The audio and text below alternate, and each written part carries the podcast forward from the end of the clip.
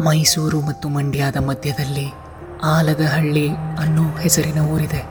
ಅಲ್ಲಿ ಕಬ್ಬು ಮನುಷ್ಯರಿಗಿಂತಲೂ ಎತ್ತರಕ್ಕೆ ಬೆಳೆದು ನಿಂತಿರುತ್ತೆ. ಸಮೃದ್ಧಿ, ಪ್ರಕೃತಿ ಸೌಂದರ್ಯಕ್ಕೆ ಕೊರತೆನೇ ಇರಲಿಲ್ಲ.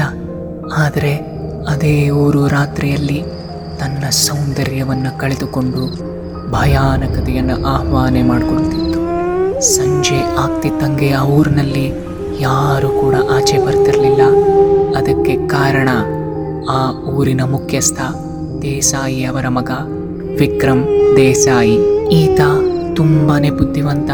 ಅವನ ಗುಣಗಳನ್ನ ಜನ ಇಷ್ಟಪಡ್ತಾ ಇದ್ರು. ಹಾಗಿರುವಾಗ ಒಮ್ಮೆ ಅವನ ಜೀವನದಲ್ಲಿ ಶಕುಂತಲಾ ಅನ್ನುವವಳ ಆಗಮನ ಆಗುತ್ತೆ. ಆಕೆ ಅವನನ್ನ ಪ್ರೀತಿಸೋದಕ್ಕೆ ಶುರು ಮಾಡ್ತಾಳೆ.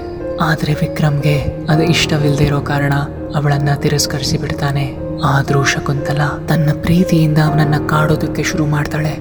ಅದು ಮಿತಿ ಮೀರಿದಾಗ ಮನನೊಂದ ವಿಕ್ರಮ್ ತನ್ನ ಊರನ್ನು ಬಿಟ್ಟು ಮುಂಬೈಗೆ ಹಾರಿ ಬಿಡ್ತಾನೆ. ಅಲ್ಲಿ ತನ್ನ ವ್ಯಾಪಾರ ಚೆನ್ನಾಗಿ ನಿರ್ಮಿಸ್ಕೊಳ್ತಾ ಇರ್ತಾನೆ. ಇತ್ತ ಶಕುಂತಲ ವಿಷಯ ಗೊತ್ತಾಗಿ ಒಂದು ದಿನ ರಾತ್ರಿ ಕಾವೇರಿಯಲ್ಲಿ ಅವಳ ಆತ್ಮಹತ್ಯೆಯ ನಂತರ ಇಡೀ ಊರಿನಲ್ಲಿ ನಡೆಯಬಾರದ ಘಟನೆಗಳು ಸಂಭವಿಸ್ತಾ ಹೋಯಿತು. ರಾತ್ರಿ ಆದರೆ ಸಾಕು, ಊರಲ್ಲೆಲ್ಲ ಭಯದ ಮೌನದಲ್ಲಿ ಇರುವಾಗ ಶಕುಂತಲ.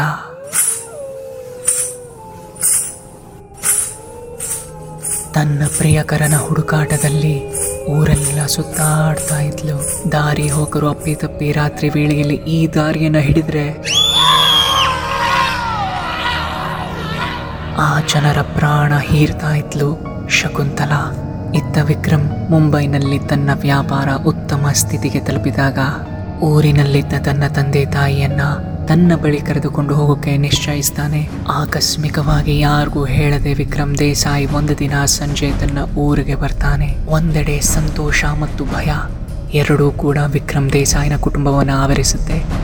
ಆ ರಾತ್ರಿಯೂ ಕೂಡ ಪ್ರತಿ ರಾತ್ರಿಯಂತೆ ಶಕುಂತಲಾ ಊರಿನ ಸುತ್ತ ಸುತ್ತುವಾಗ ದೇಸಾಯಿ ಮನೆಯ ಮುಂಭಾಗದಲ್ಲಿ ವಿಕ್ರಮ್ನ ಚಪ್ಪಲಿಯನ್ನ ನೋಡಿ.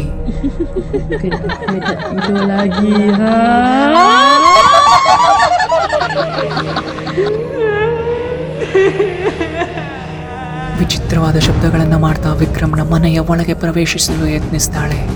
ಆಗ ಶಕುಂತಲನ ತಡೆದಿದ್ದು ಯಾರು ಗೊತ್ತಾ? ಹತ್ತು ವರ್ಷಗಳ ಹಿಂದೆ ಮೃತಪಟ್ಟಿದ್ದ ವಿಕ್ರಮ್ ದೇಸಾಯಿನ ತಾತ ಅನಂತ ದೇಸಾಯಿ ಮರುದಿನ ಬೆಳಗಾಗುತ್ತಲೇ ದೇಸಾಯಿ ಕುಟುಂಬ ಆ ಊರನ್ನು ಬಿಟ್ಟು ಹೋದ್ರು.